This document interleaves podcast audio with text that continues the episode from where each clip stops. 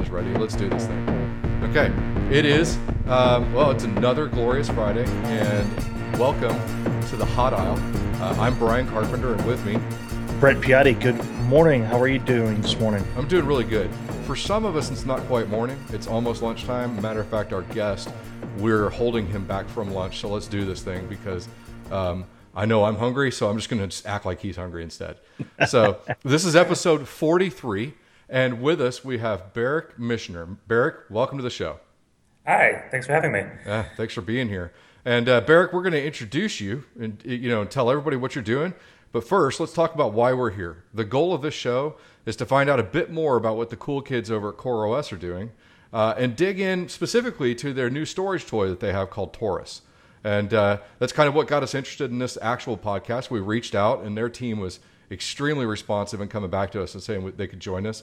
So we're going to talk a good bit about Torus and what's going on there and what they're trying to do, but uh, also dig into some other parts of CoreOS and uh, get some good insight from Barak. So I'll stop talking and let Barak talk. Bar- Barak, welcome to the show again.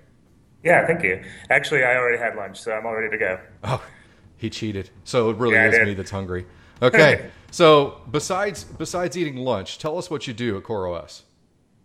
Well, I'm the uh, lead for Torus uh, at CoreOS. It was sort of a uh, little side project I started while I was working on some stuff for Quay here in New York, and I pitched it up to our CEO, CTO, Brandon Impolvi, and uh, they really liked it. So I kept working on it, and eventually became the project it is today.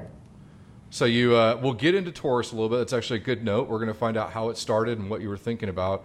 Are there other parts of CoreOS that you are working on or were working on before this? Yeah, when I first started uh, at CoreOS, I was working on etcd uh, for a bit there, kind of organizing some stuff. Uh, but since I was out in New York, it was easier for the time to come work on Quay stuff. Uh, I was helping out a bit with Clair, uh, which was which is our uh, security vulnerability scanner for containers. And then after that, I kind of started working on a research project, quote unquote, that became Torus. So we saw we saw you actually hold a bit of a developer advocate uh, role. Oh yeah, I uh, yeah I've, I've, been known to go around and give talks at times. Uh, definitely a, a, lot in Europe last year, and sometimes here on the East Coast. now that I've come back to California, I'm trying to focus a little bit more on doing more actual engineering work. But yeah, I, I, one thing I like to do is give talks. I'm not too bad at it, so okay, it's but fun to help out. Is there a formal is there a formal d- developer advocate role at CoreOS, or is everybody kind of an advocate of not only their projects but kind of the company as a whole uh, in an organization of your size? Um, especially when I started, it was just everybody pitching in. Um, slowly, we're growing and having more uh, individual developer advocates, but yeah, for the you know even a year ago, it was half the size of the company, so it was important to help out. Awesome. Well, let's get into a little bit more about what you know what got you here. Um, we thought it was really cool. I mean, especially for for all the things that you've done already at CoreOS. Um, you already have a storied history in some of the other parts of uh, you know parts of the industry. So you were at Google for a while there, right? Were you? Yeah. Were you, were you in the movie, uh, the internship? Were you ever a noogler or anything like that? Uh, it wasn't in the movie. I did have a friend who was an extra. Uh, that's when I was living down in Mountain View. But uh, yeah, no, I was at Google for four years, three different sizable projects. Uh, it was a lot of fun. I definitely would uh, recommend it to anyone, but that I just wanted to go back to a startup again, which is how I ended up at CoreOS. That's awesome. Well, so, uh, you know, we have a couple of other things we'd like to ask you, but it would be it's kind of poignant there's some interesting things that we're going to ask you about that have to do with this week in tech history and my friend brent loves this subject so brent why don't you take that off absolutely so uh, Barak, this week in tech history uh, in in july of 2015 so almost a year ago uh, kubernetes version 1.0 was released by google and then google partnered with the linux foundation uh, to kind of seed the Cloud Native con, uh, Cloud Native Computing Foundation. Um, so, I guess just uh, I think yesterday it was Kubernetes 1.3 was just released. Yep. Um, so I guess there, there's some big announcements around that. And, and Barak, if you want to jump in, I don't know how familiar you are with Kubernetes. I'm assuming you are because CoreOS is huge in that world. But what were some of the big announcements that came out of uh, Kubernetes 1.3 release yesterday? Oh, um, if I've been keeping up on it more. Um, etcd, uh, yeah. So well, some big things we've been doing. Um, etcd v3, uh, I think has support for it now in uh, 1.3. Uh, it's that came out anyway at the same time, roughly. Um, importantly, that's a huge improvement for etcd, which is, I mean, and Torus depends on it too, which is uh, supporting uh, an actual, well, not to get too technical right off the bat, but multi-op transactions. Well, let's just ask. let's get technical. What explain Yeah. a? Let's just learn here because you said a word Sure. that I've never heard. What is a? You said multi-op transaction. So let me back up a little bit and explain a little bit more about etcd and why it's important, especially important for Kubernetes. Um, so in order to make you know, run things in a distributed manner, you need to have at least some metadata be consistent. It needs to know uh, sort of what is live right now, and have everyone agree on some amount of data. Uh, so with that, for instance, it's like I have you know, a Kubernetes cluster of 100 nodes. How many of them are currently uh, awake and checking in, or how many of them are scheduled running jobs, or how many of them have failed jobs? Uh, you know, knowing things about the cluster as a whole is kind of what etcd is good at and built for. Uh, in the past, etcd uh, 2.x and so on has had a relatively straightforward uh, REST API, so you can just send it an HTTP call, and it will keep some amount of this metadata, or all the metadata consistent, but it's just kind of one uh, value at a time. I can update one piece of information. Uh, with v3, it's a uh, gRPC-based pro- protocol, so that's a binary protocol done over HTTP2. Uh, that's kind of another Google project, gRPC. And with that, uh, we also have a much more developer-focused API that allows for multi-op transactions. And what I mean by that is that it will look at and compare uh, like 20 different pieces of data at a time, and you can atomically, as in at one in one shot, uh, change a, a bunch of uh, important metadata. And being able to do that means that it's way yeah, just way more efficient to be able to send that um, over the wire, keep everything up to date, and scale out eventually. Is kind of the reason why you'd want that.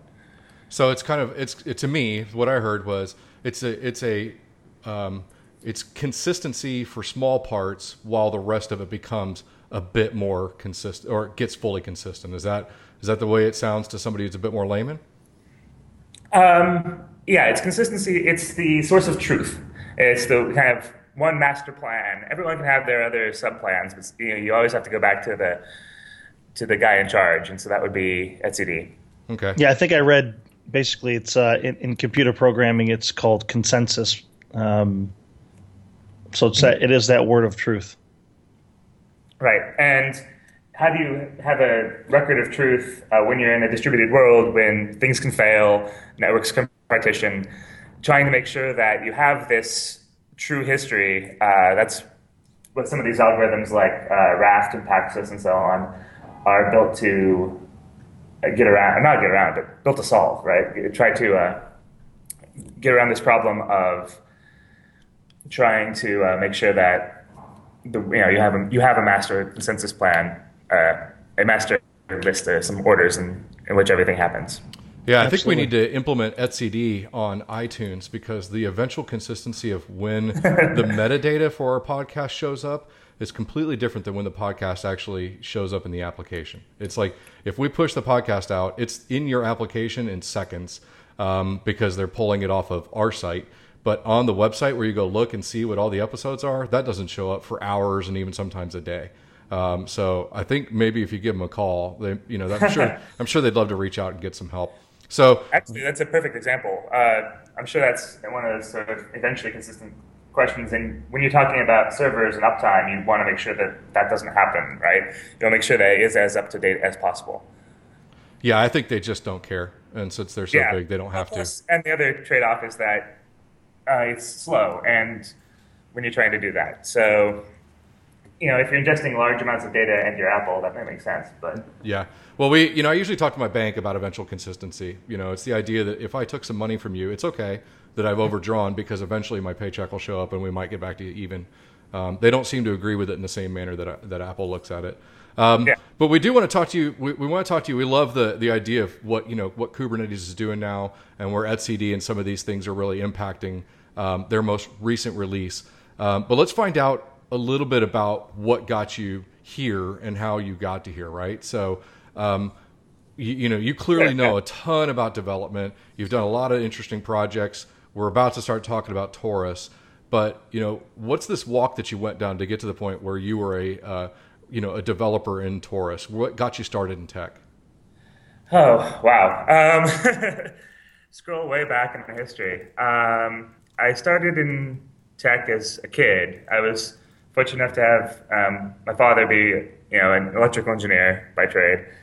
And uh, so I was, you know, really excited when I had my first computer in my room. I was it was a 386 SX with eight megabytes of RAM and 80 megabytes of hard drive space. That was my first machine. And on that, I also learned a little bit from my dad about uh, programming. Uh, I wrote my first game. I was about eight or nine.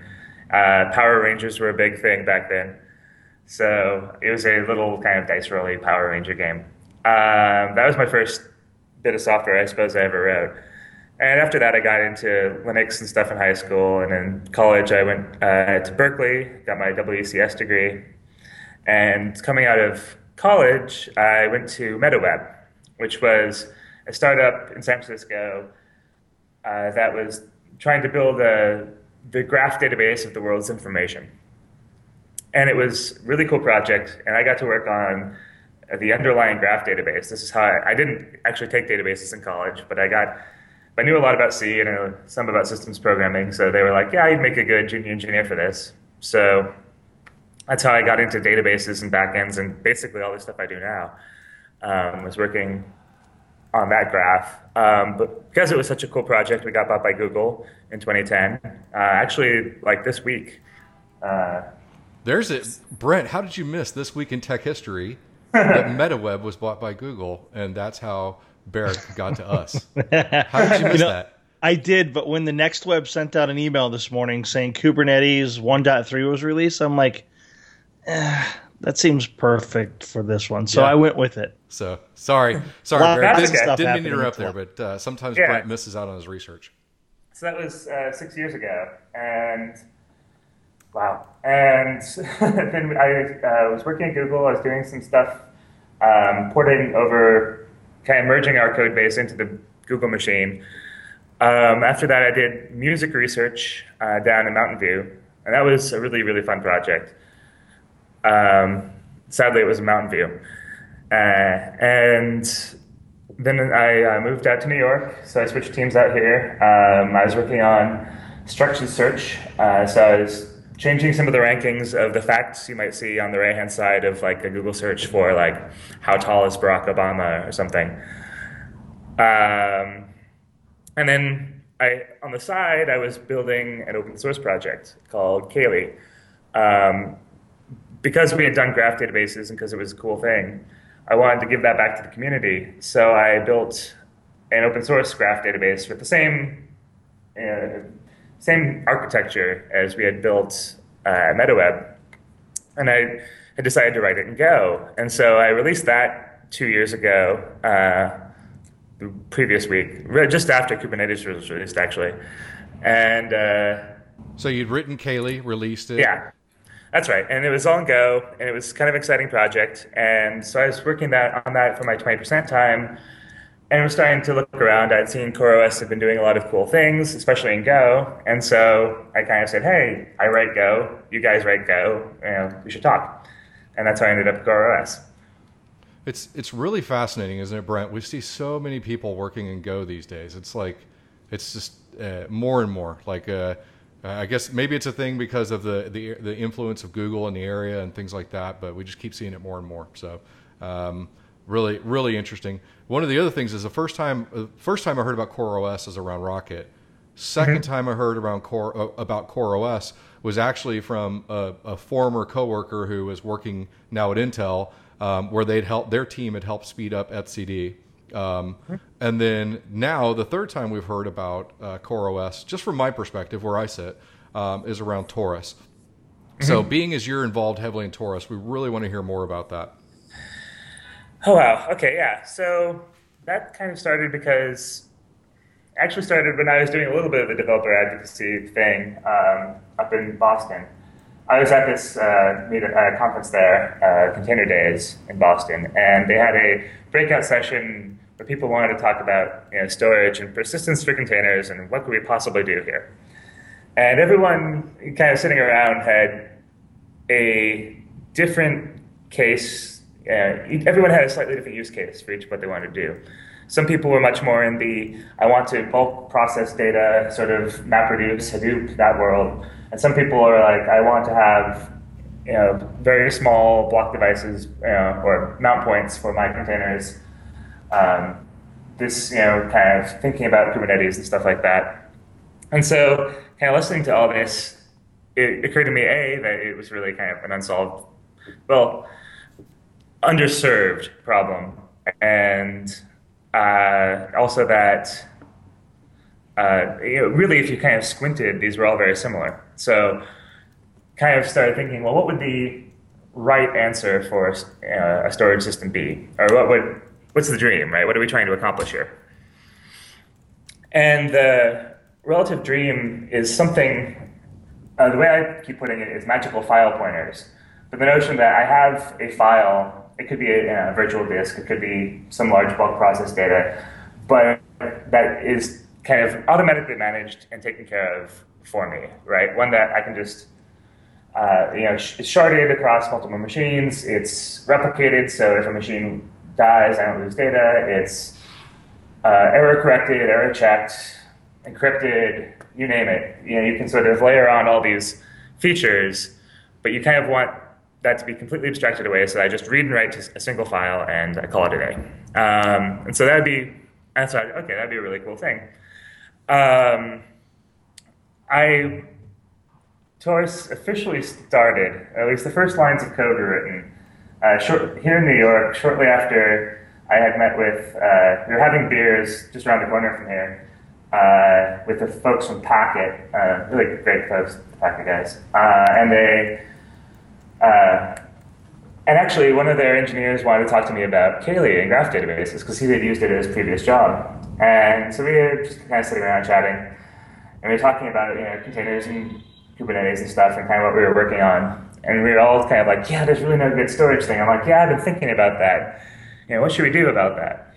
And so we started kind of ad hoc, you know, and half drunkenly designing like what, you know, what would we want? And we woke up in the morning, kind of reviewed it, and we're like, "Hey, there's actually some good ideas here. Like we can really do about actually."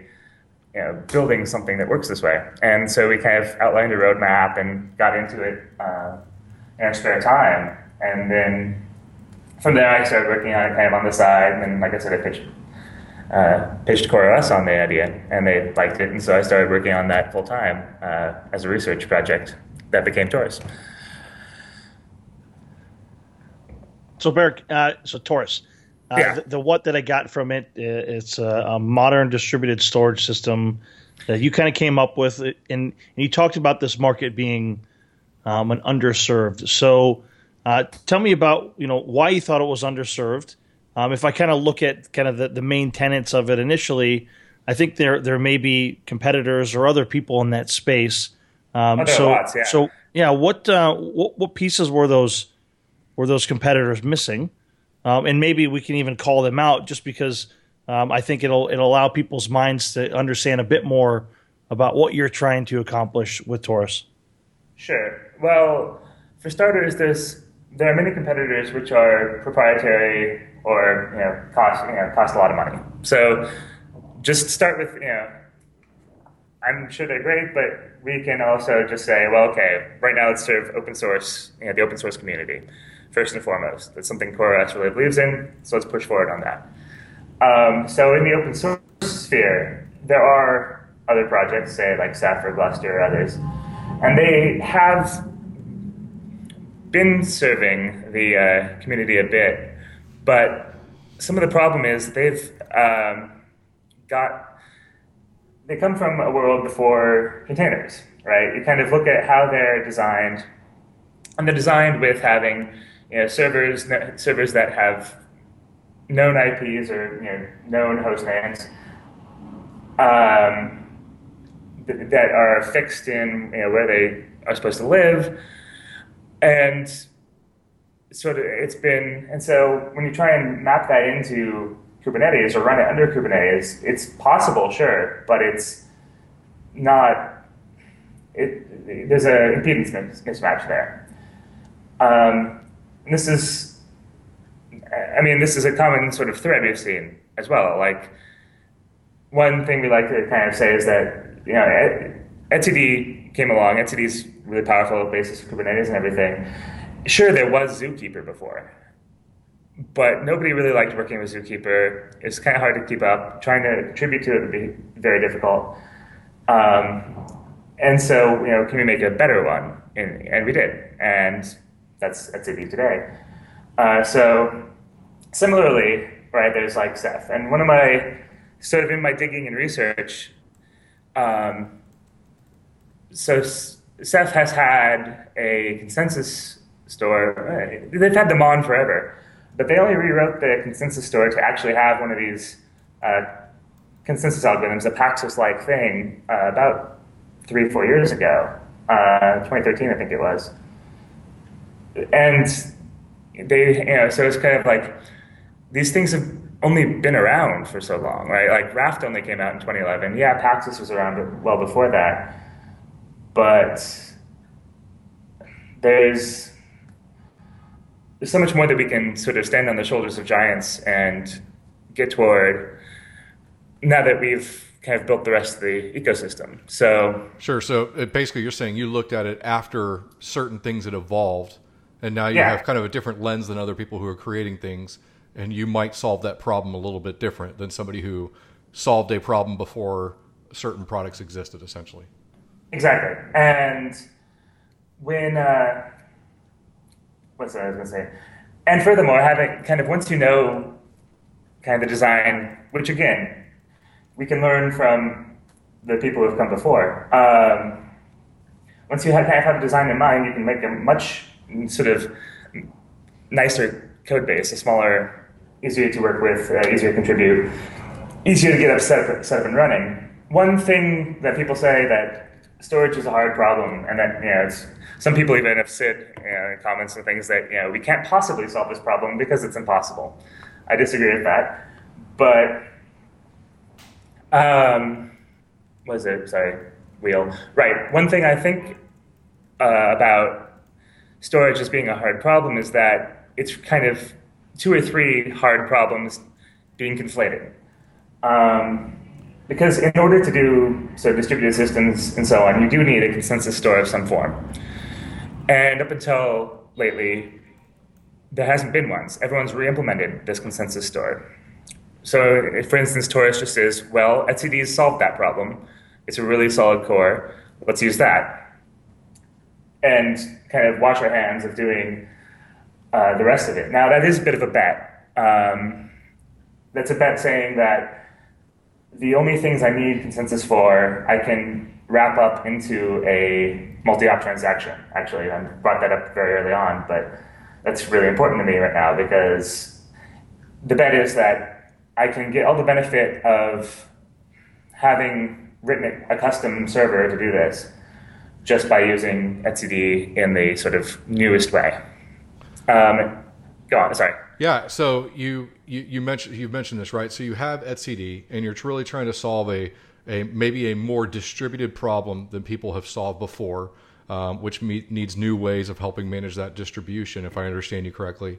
Um, but I was, I'm, I'm kind of interested, right? You mentioned a magical file pointer, uh, yeah. and again, that's that's uh, Barak's words and not necessarily the yeah. product's words.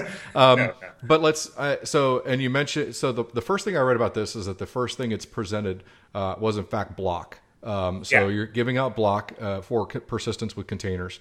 Um, but from a pointer's perspective, is the goal here to also eventually give out file and object as well? Because you've mentioned as some of the landscape, multiple different products, all of which kind of have their own sweet point.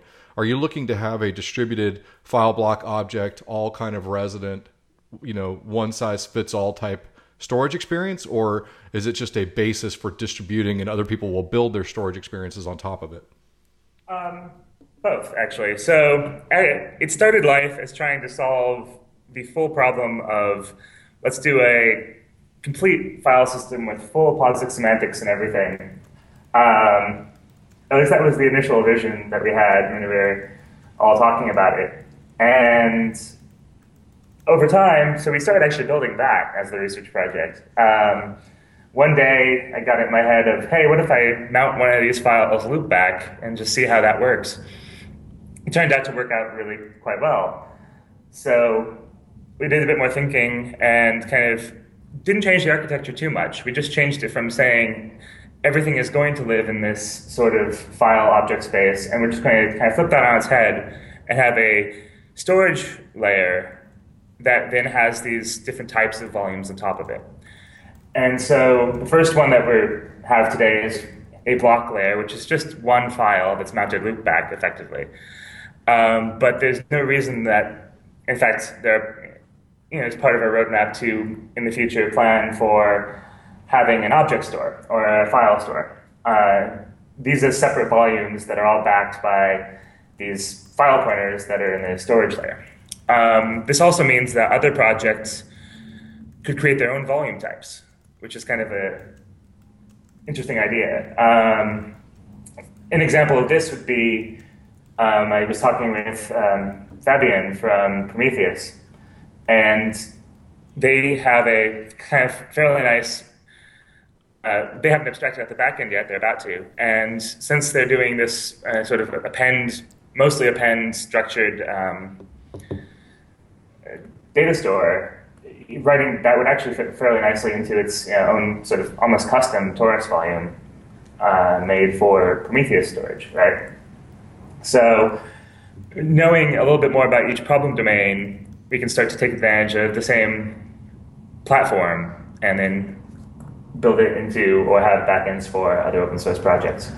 Um, and so, yeah, object and file could be small ones of these, but it's trying to think about it as a uh, whole platform. Yeah. So, so Barak, um, uh, there there are there are other products out there that enable container persistence, right? I mean, Docker's got their volume driver, their ClusterHQ has released Flocker, um, and, and, those interface with kind of your traditional SAN environments. Is what I'm hearing. The fact that they're not necessarily distributed, um, is that the problem that you're you're trying to overcome, or was there something um, beyond beyond that that you know maybe the the volume driver um, can't accomplish for you? So both of those, uh, Docker Volume plugins and Flocker. Um, Flocker actually tried a little bit more of the distributed thing early on. They haven't done as much with that lately. Um, they've been working, like you said, with more traditional SAN environments or um, uh, hosting provided uh, things, you know, things like uh, EBS or Google um, volumes that mount into the uh, GCE. But uh, one thing that'd be great, right, is suppose you're running on bare metal and you have all these machines. Uh, I could go out and buy a SAN, that would work, but wouldn't it be kind of cool if all the machines in your cluster, in your Kubernetes cluster, in fact, I was just talk, chatting with some folks from uh, DigitalOcean yesterday, where, yeah, they have a little Kubernetes cluster running, and they're using like 8% of each disk that's built into it and nothing more. And so there's this a huge amount of disk space going to waste. Wouldn't it be really cool if we could run a service under Kubernetes on each of these uh, that capitalized on that hardware that's already there, and then provide storage for the rest of the cluster. So it's kind of what happens when you don't have a SAN or don't have you know, EBS. What can you use, and where does that storage come from, and can we solve that problem?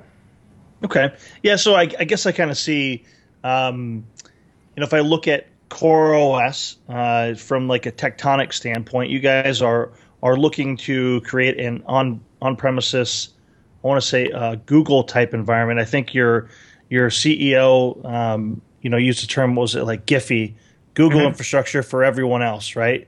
Mm-hmm. So everyone can have all those pieces. I saw Tectonic kind of taking what Google has in their cloud, bringing it on premises. You're trying to look uh, kind of in the same model from this persistence layer.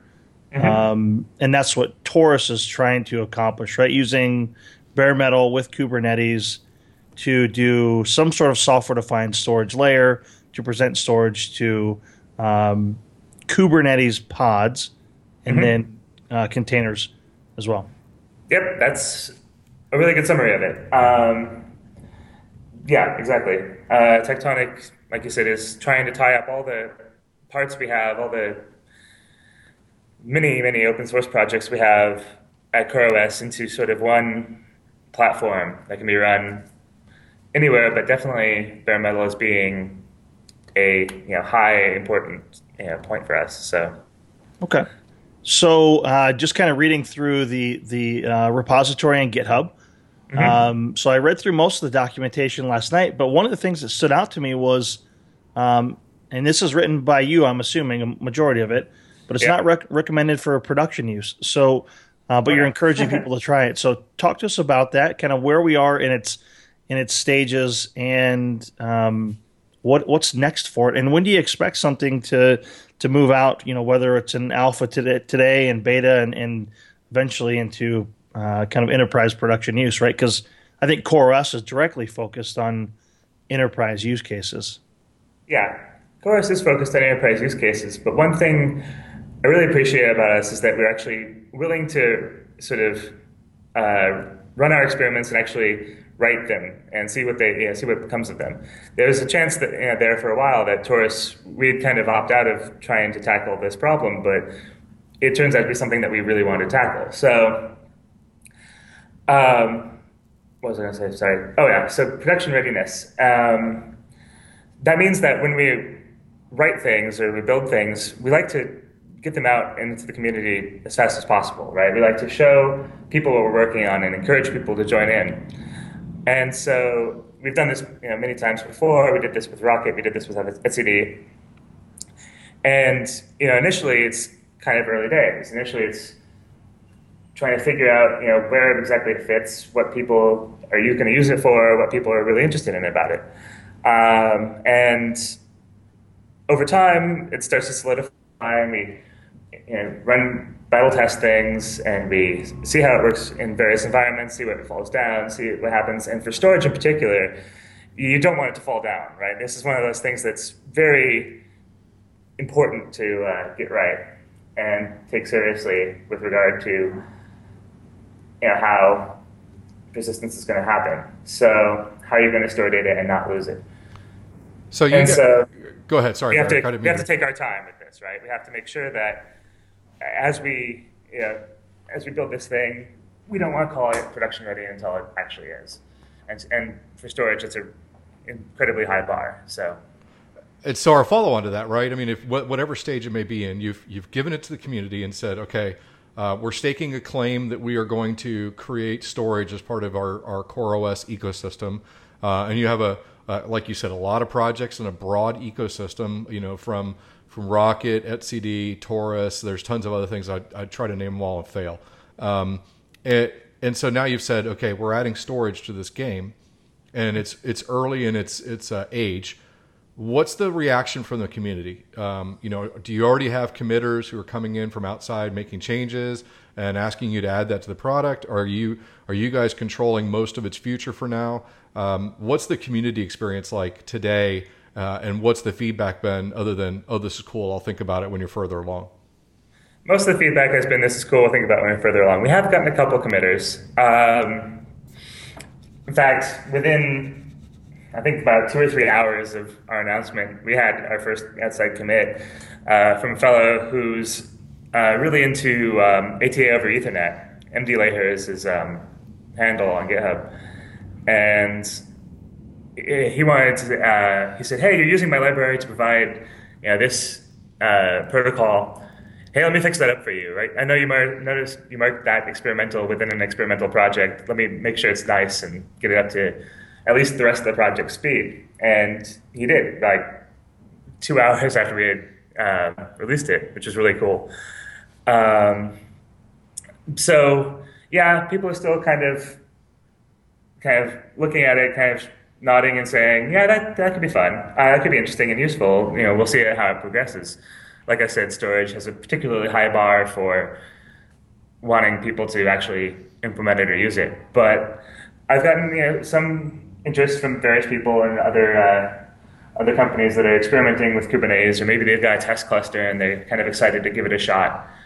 Um, so that's exactly kind of what we're going for: is trying to get it in the hands of people so they can tell us, you know, what they want, what they what what, what about it excites them, or what doesn't work for them, um, so we can fix it.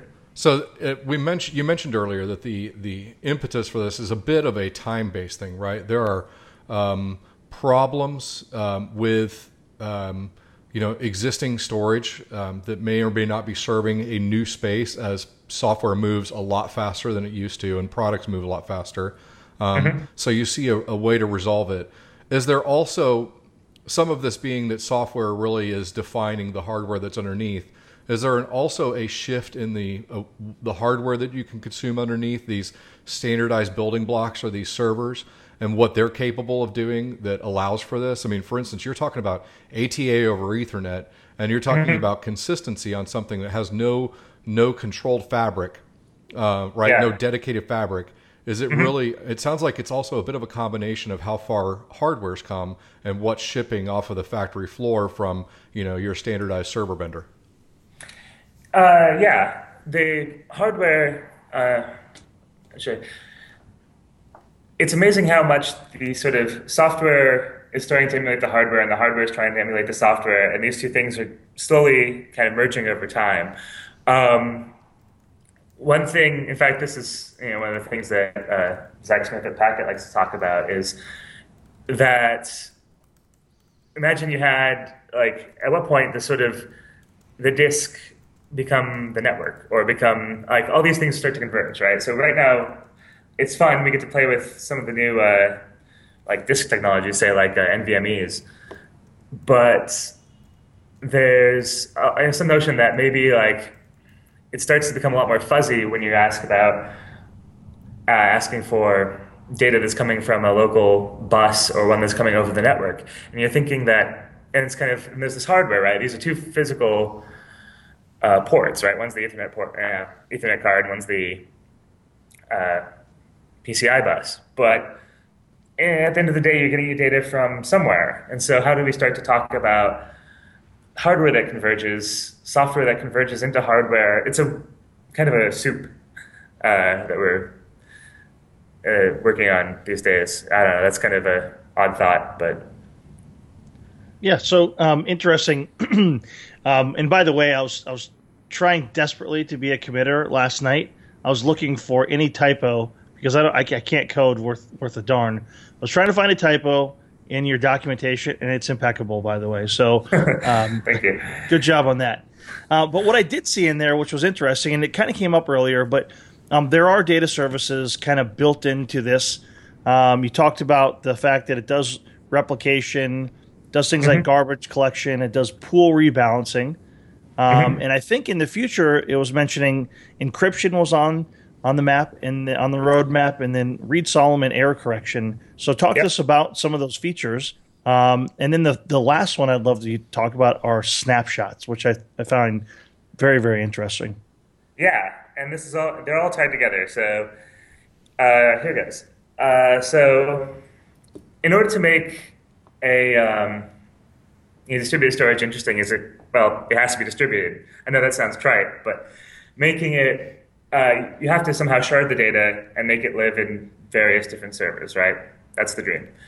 So once you, you know in some sense we're almost like it's a database right? We've written key value stores before. That's another thing we can learn from. And so where each key in this case is a block of data or every key value pair is a block of data. And so, what have we learned from the database world? Well, it's really helpful to do things like an append only log. Uh, we can do things like uh, you know, sharding based on a hash ring, which is in fact how Torus works. And what this means is that every file is kind of a list of keys, right? It's here's where all my blocks live. or here's here's the IDs of all my blocks, and I can use a a hash function to find out where they live. Uh, so then this, using this hash function, that's kind of the key to it. And that's also why you know, Torus kind of has its name, is its volumes and a ring. Get it? Anyway. Um, well, I, I got it after I researched a torus on um, on Wikipedia, and then it made sense, right? There's the ring, there's the disk, all that kind of stuff, and then yeah, in the volume it's a, portion. It's a hash ring and it's a volume. Um, yeah. So and so the hash ring is a function, again, we have to keep that in etcd to make sure that everyone knows exactly what that function is at all times. Um, but the, so that function, everyone can download it and then execute it themselves, every node I mean, and find out where all these, you know, all this data lives across the cluster. And this is also then how we talk about um, adding nodes, removing nodes, rebalancing data across them. So for every block of data, it's got a ordered list of where it should live on the cluster. Node 6, node 12, node you know, 20, in order.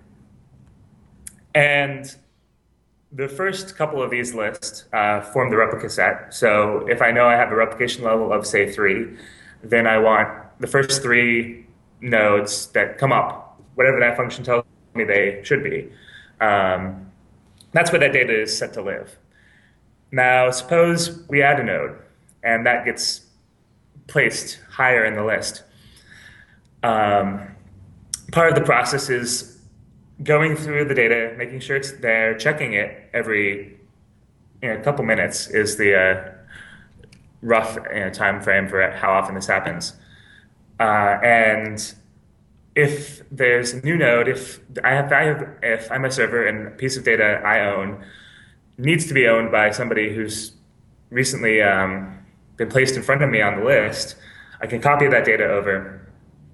If I'm off the edge of the list, I can remove myself and delete the data once I know it's safe over there.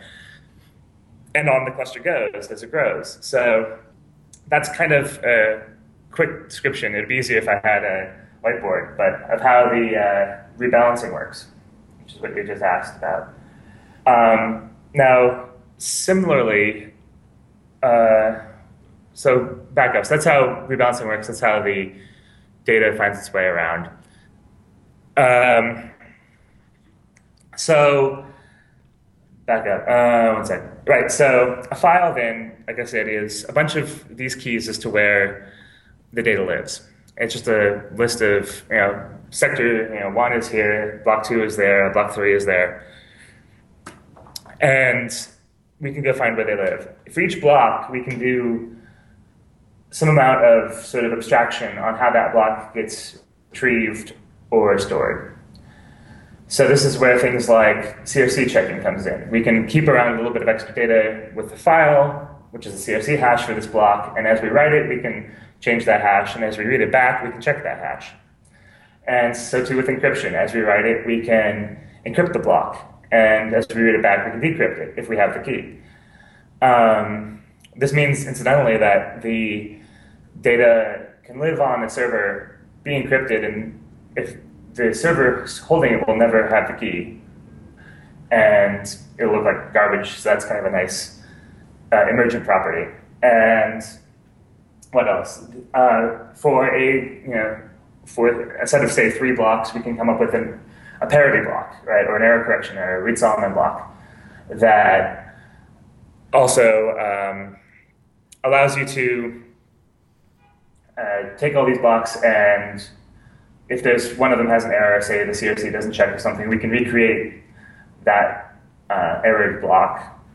So it's just kind of providing much more data uh, persistence, right? Making sure like being able to be resilient against failures and errors.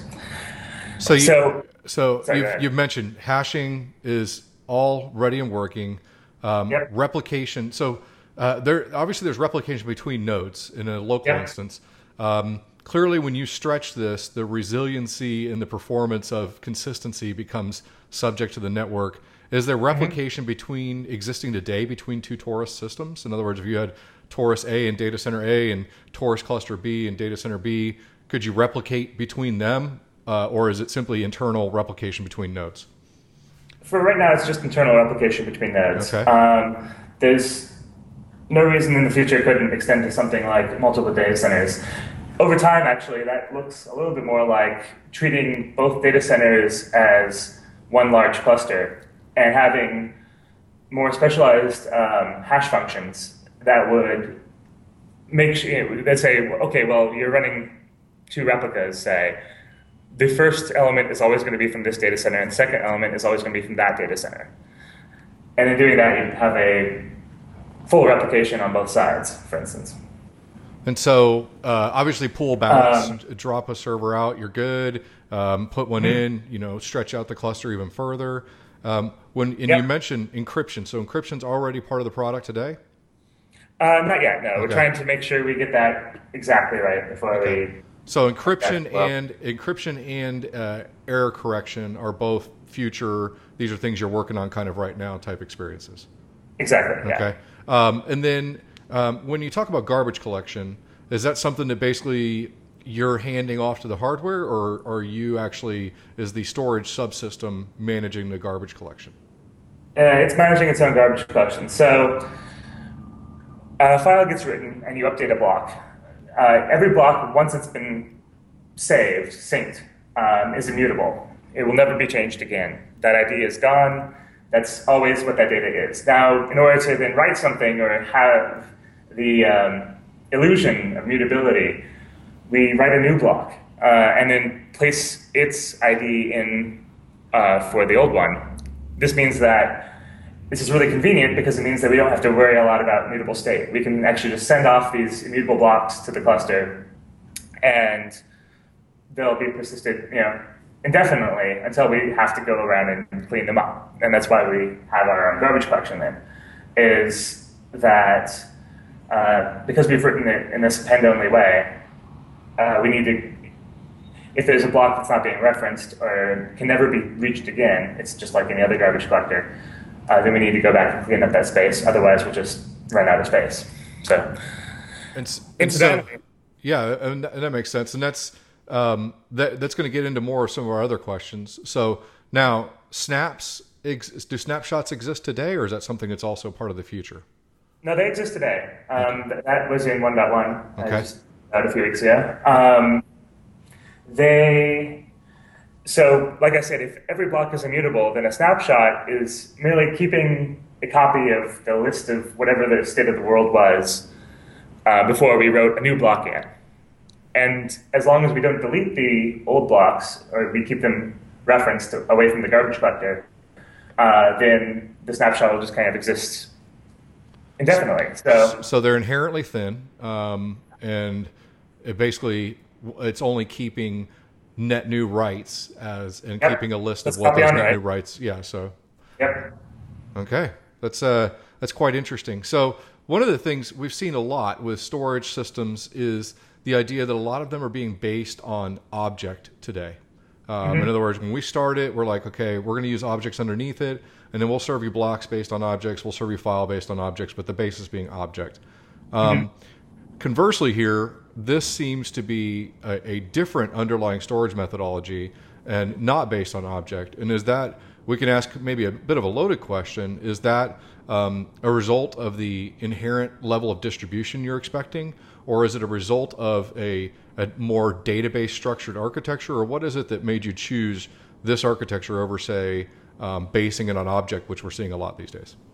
Right. So, more of the question is then why did I pick to make it based on sort of blocks of data as opposed to objects. And so you kind of have a choice here, right? You can choose to have objects, um, in some cases of, depending on how you structure it, uh, of variable size, right? That's one approach. It's like, say I have an object which is, you know, I don't know, one gig, another object which is two gigs, so on.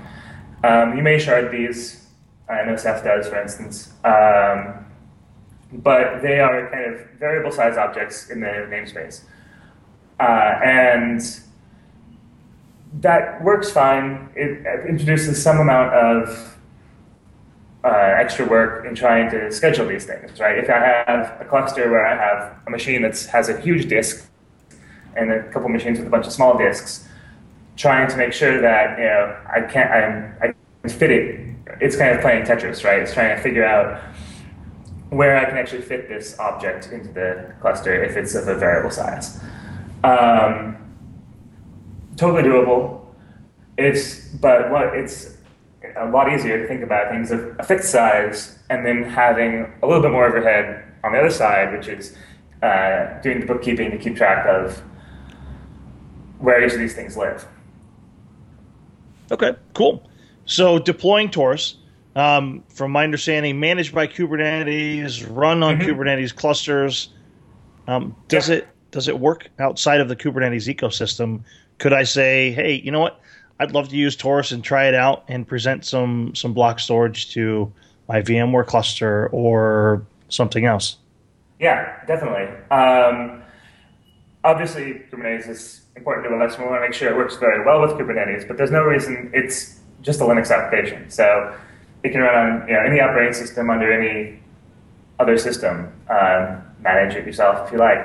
Um, I, in fact, because it's written in Go, right, you can actually use you know, Windows boxes or OS X boxes as your uh, storage uh, processes, I suppose. Please, please, never mention Windows as a storage um, operating system as far as manage as far as running a storage operating system on it, unless it's Windows. Uh, what is it? Microsoft File Spaces or whatever it is. Other than that, no Windows. Thanks. Um, yeah. so uh, you know, well, you mentioned this. Regardless, so, it runs anywhere. Uh, yeah, it's great that it's Go. Just don't don't do that. It hurt my feelings.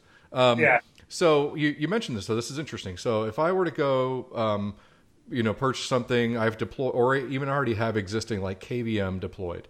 Um, you're saying I could um, implement uh, Torus underneath KVM, um, grab all the local disks there, or the NVMe, or whatever it is that excites me that day, uh, and present a um, a Torus volume back to my host operating system um, or multiple operating systems and leverage it in that manner. Yep. Okay. Uh, that's how I go about testing it. So. That's uh, that's that's really cool. Is there a is is there like a um, is it all CLI based? Is there a UI now? Are people um, submitting UIs, or what's the best way if you're not if it's not part of Kubernetes where it's tightly integrated right now for for obvious reasons? Is there a, a CLI for Torus or a UI? Yeah, there's a Torus CTL. It's a CLI. Um, it does some nice things. It tells you um, uh, who, what members of the cluster you have, how much space is being used, how much.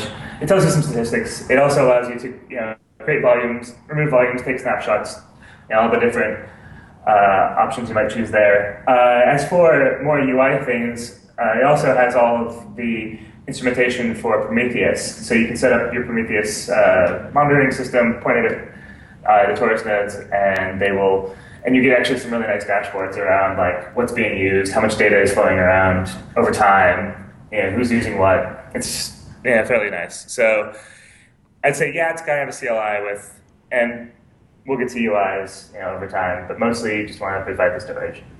So. Um and I, I assume you've got, you, you, mentioned it earlier, but there's a relatively rich API where um, if anybody wanted to implement instrumentation or create a CLI of their own or a dashboard of their own using um, whatever it is that makes them happy, um, they'd mm-hmm. be able to do that as well.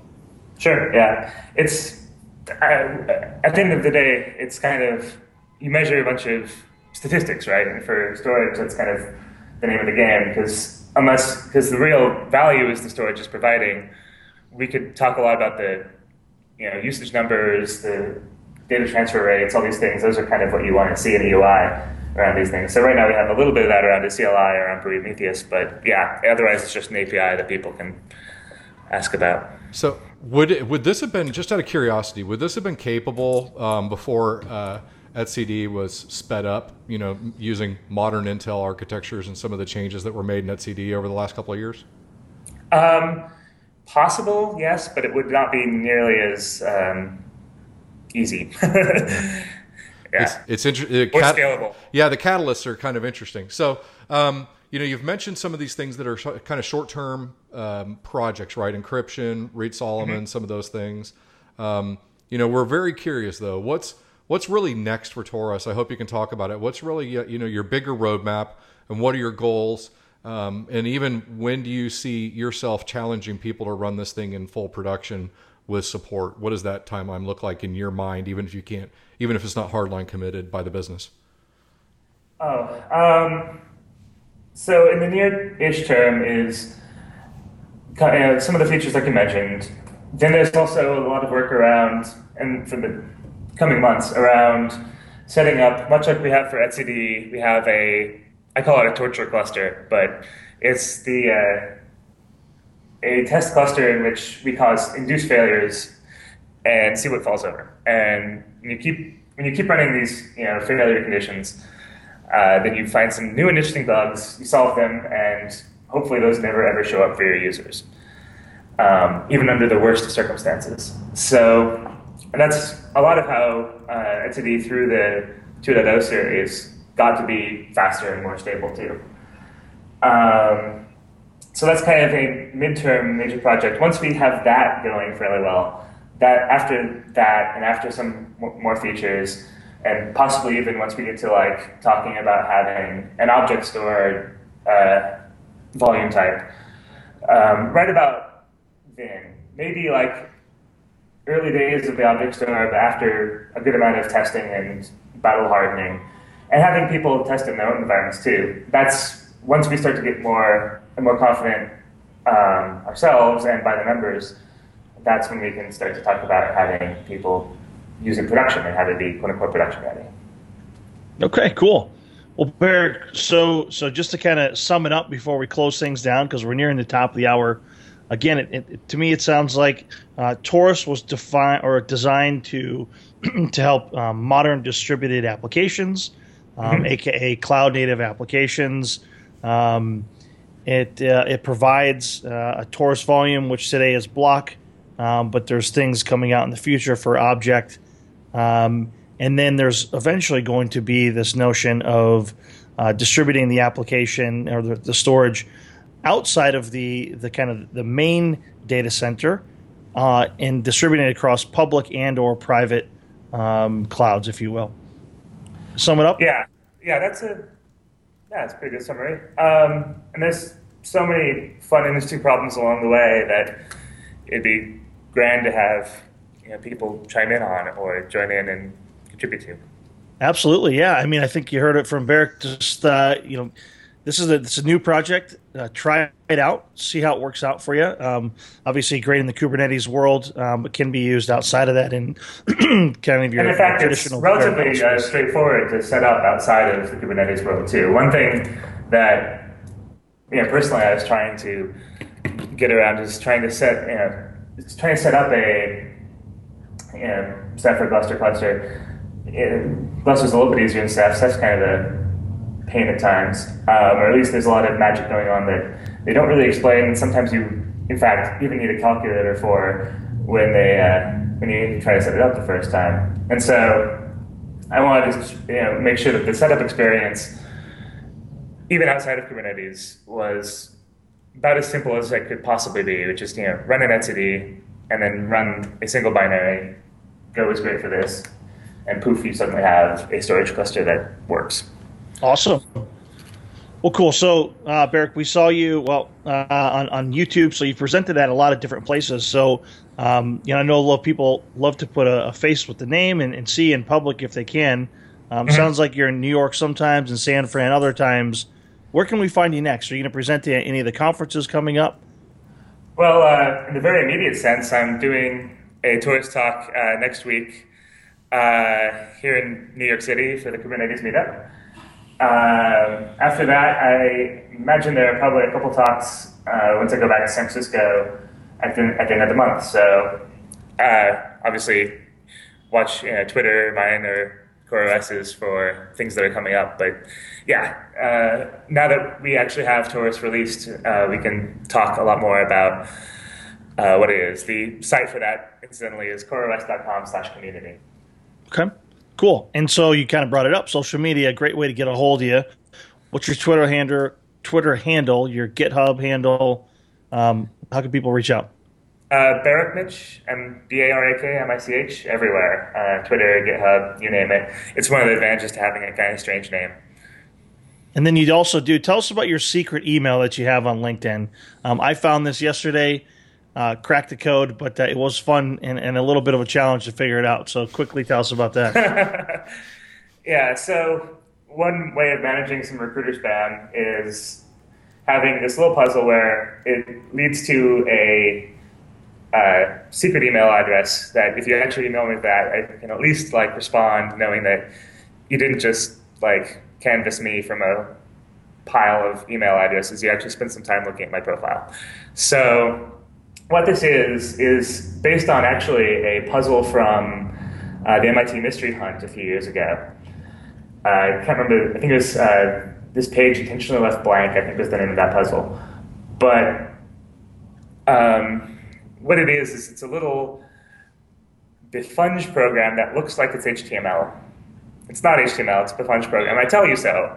Um, this means you have to go look up what Befunge is and find an interpreter for it, run it, and then it'll just run um, and give you the email address on standard out. But uh, in the up to that, it's a uh, is just kind of cool because it's one of these bizarre programming languages. It's kind of like uh, BrainF in uh, two dimensions, if you want to think about it that way. Yeah, it was very very interesting to see how it kind of flowed uh, the up, down, left, and right within that. Uh, but certainly interesting. Uh, reading about it, the the the, the maker of it uh, said, "I want it to be as miserable and hard to compile as possible." So um, it certainly was that. And yeah, um, yeah but it, it, was, it, was, fun figuring it out. And I did ping you, and I got a response back. So uh, yeah. that, that's that's pretty cool. It's fun. Um, so uh, and then and with that, are you getting any any blogs out there? I didn't necessarily see that you had a personal blog. You've got uh, one on CoreOS that you've written. Yeah, I write sometimes on the CoreOS blog. Um, I've been meaning to get into a, which is coreos.com slash blog. I've been meaning to get into uh, blogging myself a little bit, but you know, there's a lot of code to be written. So sometime. Okay, cool. And so the final question for you, Barak, is uh, we like to get an idea of, of um, what you're doing kind of in your spare time to one either stay on top of technology or unwind. So, do you have any books and or websites that you're that you stay pretty glued to uh, that you're focused on right now? Um, I guess the one I'm liking right now is there's the uh, distributed systems Slack channel, and a just watching the conversations there, but b they also have a feed of papers uh, to read. So that's a fun way to keep on top of kind of what's new. Um, okay. As for unwinding, uh, swing dancing. I got into that in college, and I go every Tuesday night in Oakland. So, right on. Very cool. Well, Barak, certainly appreciate your time today. For all of our listeners out there, we're going to shut down the Hot Aisle today, but we encourage you to get social with us. Let us know what you want to hear, um, and let us know how we're doing and what you what you like and what you don't like. But with that, um, my name is Brent Piatti. And I'm Brian Carpenter. Barak, thank you very much for your time today. Appreciate it. Yeah, thank you kindly. It's been great.